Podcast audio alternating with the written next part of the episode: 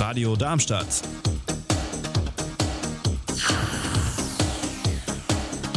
Radadadada.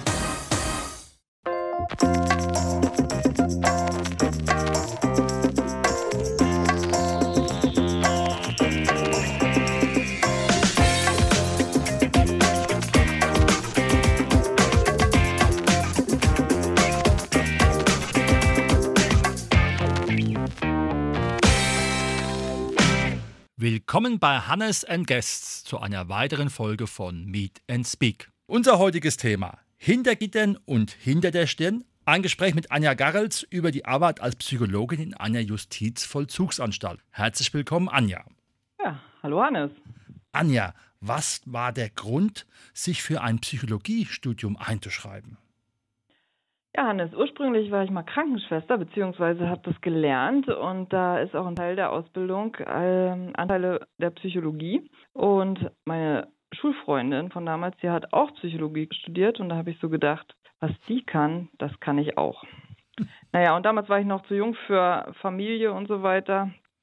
Und dann habe ich halt mein Studium in der Karl von Ossietzky Uni in Oldenburg begonnen. Das heißt also, du bist jetzt vom Beruf Diplompsychologin.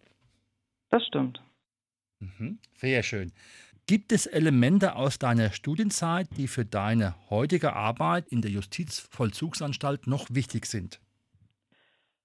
Mein erstes Praktikum habe ich damals im Café Caro in Oldenburg absolviert. Das gehört zur Rose 12, wenn das jemand kennt. Die kümmern sich um Alkohol- und Drogenabhängige Menschen und versuchen die wieder auf den richtigen Weg zu bringen. Also dieses Caro Café, das ist ein niedrigschwelliges Angebot und da fand ich das halt ganz spannend, mit äh, suchtkranken Menschen zu arbeiten. Und mein zweites Praktikum habe ich in der Maßregelvollzugsklinik gemacht. Da werden Personen untergebracht, die unter Drogen- oder Alkoholeinfluss Straftaten begangen haben, also nach Paragraph 64 StGB. Und äh, ja, das fand ich ganz spannend.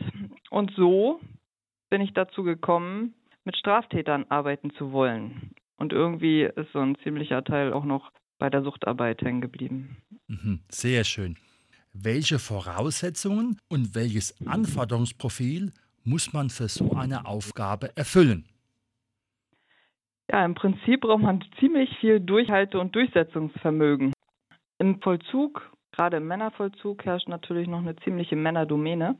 Da muss man als Frau schon recht klar sein. Das heißt, man darf keine Angst haben, mit den Gefangenen zu arbeiten. Es sind ja im Prinzip Menschen, wie wir auch, die mehr oder weniger Schlimmes getan haben. Man muss den Menschen natürlich sehen, mit dem man zusammenarbeitet, aber im Vollzug sollte man auch nicht das Delikt vergessen. Das sollte man zumindest ein Stück weit im Hinterkopf behalten.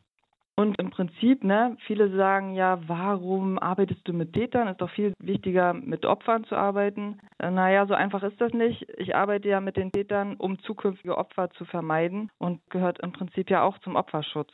Mhm. Und eine Grundvoraussetzung für die Arbeit als Psychologin ist, Interesse an Menschen zu haben. Mhm.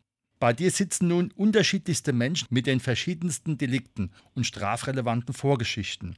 Wie bereitet man sich auf solche Gespräche vor, gerade wenn man den Hintergrund von diesen Menschen kennt? Ja, zu Beginn der Gespräche ist es notwendig, eine Beziehung zum Klienten aufzubauen. Der Klient muss ja, so wie draußen auch, Vertrauen zum Therapeuten entwickeln, sonst wird er auch im Gespräch nicht offen und ehrlich sein. Hier bei meiner Arbeit gehört das Studium der Akten natürlich auch dazu. Ich muss für meine Arbeit ja wissen, was der Klient getan hat, wofür er verurteilt wurde. Ja, für einige Gefangene ist dieses Thema natürlich recht schambesetzt. Sie wollen nicht über ihre Straftaten sprechen, gerade wenn es um sexuellen Missbrauch geht oder vielleicht auch um Tötungsdelikte. Ja, es fällt den Gefangenen mitunter recht schwer. Aber die Erfahrung, also meine Erfahrung erleichtert natürlich die Arbeit mit dieser Klientel. Und je länger man im Job ist, desto mehr Hintergrundwissen hat man. Aber das ist ja eigentlich in allen Berufen so. Mhm. Vom Titel her gesehen, hinter der Stirn, ist es ja spannend für die Hörer zu erfahren, welche Möglichkeiten es gibt, in einen Menschen hineinzuschauen. Ausgehend von einer neutralen Herangehensweise, welche Optionen hat man in solchen Gesprächen? Nun ja, auch Psychologen können ihren Klienten nur vor den Kopf und nicht reingucken.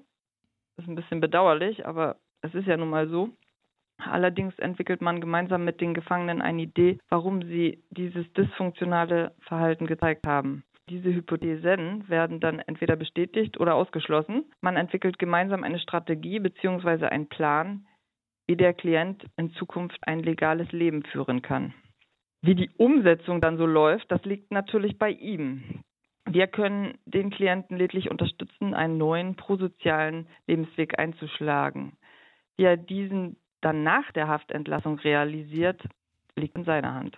Da fällt mir ja gerade ein, es gibt ja auch sowas wie Rückfälle. Tauchen die dann auch wieder zufälligerweise bei dir in der JVA auf? Und wie geht man damit um, wenn es halt im normalen Leben nicht geklappt hat? Es ist nicht so selten, dass Leute immer wieder hier aufschlagen. Ne? Und die kennt man dann natürlich auch schon länger. Heißt es, die, intensiver. Mhm. heißt es, die können sich eigentlich in der Gesellschaft nicht mehr richtig orientieren und zurechtfinden und fühlen sich dann eher in der JVA heimisch? Das gibt es auch. Also es ist nicht so häufig. Natürlich sind Menschen motiviert, wieder rauszukommen und in Freiheit zu leben. Aber manche Leute, die kriegen es einfach draußen nicht hin und die begehen dann auch Kleinstdelikte wie Diebstähle oder so, ähm, um dann wieder zurückzukommen. Ne, ein anderes großes Problem es gehen ja Leute auch außer Haft heraus in Therapie. Manche kommen da gar nicht an, manche schaffen die Therapie nicht. Dann sind sie erstmal wieder im Freien. Dann wird die Bewährungsstrafe widerrufen und dann werden sie wieder inhaftiert und müssen den Rest ihrer Strafe absitzen. Aber ein Erklärungsmuster, ein allgemeines Erklärungsmuster kann man da nicht finden. Das wäre jetzt für die Sendung, glaube ich, ein bisschen zu kompliziert. Ne? Aber es gibt Verhaltensmuster, die einfach darauf hinweisen, dass der Klient es nicht schafft, ähm, sag ich mal, ein normales Leben zu führen. Genau. Das gibt bestimmte Persönlichkeitsstörungen. Es gibt bestimmte Verhaltensmuster, die da eine Rolle spielen, zum Beispiel Persönlichkeitsstörungen, wie die dissoziale oder antisoziale Persönlichkeitsstörung. Da gab es schon in der Kindheit viele Verhaltensauffälligkeiten und das trägt sich dann so im Erwachsenenalter fort. Oder Leute, die an einer emotional instabilen Persönlichkeitsstörung leiden, die sich einfach nicht unter Kontrolle kriegen können, die sehr viele Impulse zeigen, also die sehr impulsbesetzt sind. Ne? Wenn jemand die schief anguckt oder falsch anspricht, dann rutscht denen halt leicht die Hand raus und heutzutage neigen, neigt die Gesellschaft ja dazu, schnell Anzeigen aufzugeben und dann äh, die Polizei zu rufen. Und dann ist man natürlich, wenn man sowieso schon vorbelastet, also vorbestraft ist, auch schneller wieder im Gefängnis als man mitunter gucken kann. Wobei man so schnell auch wiederum nicht ins Gefängnis kommt, bedarf schon einiger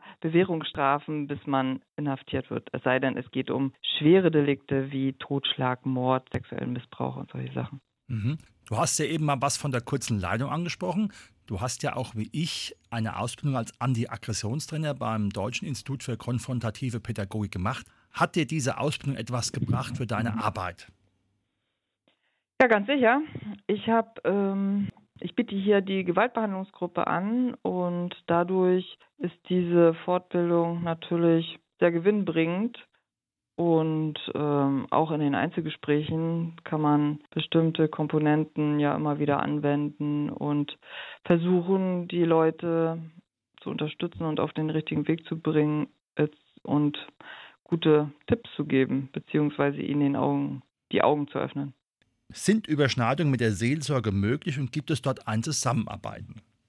Ich denke schon. Es geht ja bei meiner Arbeit genauso wie bei den Seelsorgern um die psychische Stabilisierung der Gefangenen. Gerade wenn Inhaftierte durch Vorfälle von draußen stark belastet sind, kann auch eine Zusammenarbeit erfolgen. Zum Beispiel hatte ich mal einen jungen Inhaftierten, der zum ersten Mal auch inhaftiert war. Da kam dann die Nachricht, dass sein Vater bei einem Autounfall gestorben ist, ja, was macht man denn mit dem? Dann geht es ja auch um solche Sachen wie Suizidprophylaxe. Man möchte ja nicht, dass er sich selbst was antut. Und dann habe ich für dieses Gespräch, da wollte die Mutter halt reinkommen und ihm diese Nachricht überbringen, wobei die Eltern getrennt waren. Und da habe ich den, habe ich einen Seelsorger gebeten, ob er nicht mitkommen kann und das Gespräch begleiten kann. Und das fand ich halt sehr gewinnbringend. Erstens musste ich dann nicht alleine mich dieser Aufgabe, Verantwortung stellen. Zum anderen kann man das natürlich auch, wenn man zu zweit sowas wahrnimmt, besser nachbesprechen. Ne? Mhm. Ist es ein Vorteil, in einer männerdominierten Anstalt als Frau zu arbeiten? Ja, ich würde sagen, manchmal ein Vorteil, manchmal ein Nachteil. Das kommt ganz auf das Gegenüber und die Situation drauf an. Im Großen und Ganzen glaube ich, dass es ganz gut ist, als Psychologin im Männervollzug tätig zu sein. Männer und hier die Gefangenen können sich gegenüber Frauen meiner Meinung nach besser öffnen oder anders öffnen. Sie sehen die Frau eben nicht als Konkurrentin oder als Konkurrenten und somit ist es einfacher für sie, mit der Frau dann über ihre Probleme zu sprechen. Zumindest sind das meine Erfahrungen. Vielleicht ne, hat eine Frau auch eher was Mütterliches an sich.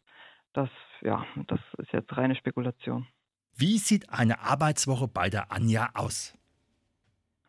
Ich fange meistens um 7 Uhr morgens an mit meinem Dienst, so nennt man das ja hier, und verlasse die JVA so gegen 17 Uhr. Freitags natürlich ein bisschen eher.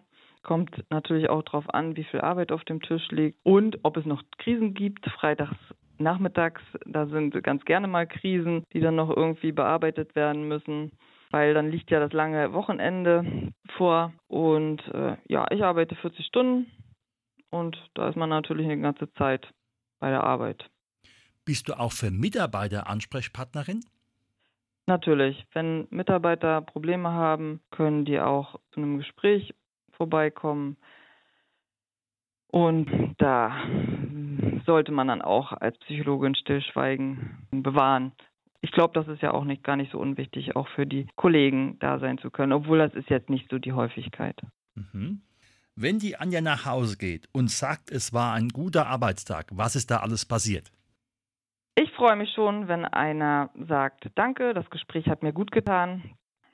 Aber mitunter gibt es auch Gefangene, die entlassen worden sind und die schicken dann von draußen mal eine Postkarte. Darüber freue ich mich natürlich sehr, wenn ich mal einen netten Gruß bekomme und ein Danke für Ihre Unterstützung.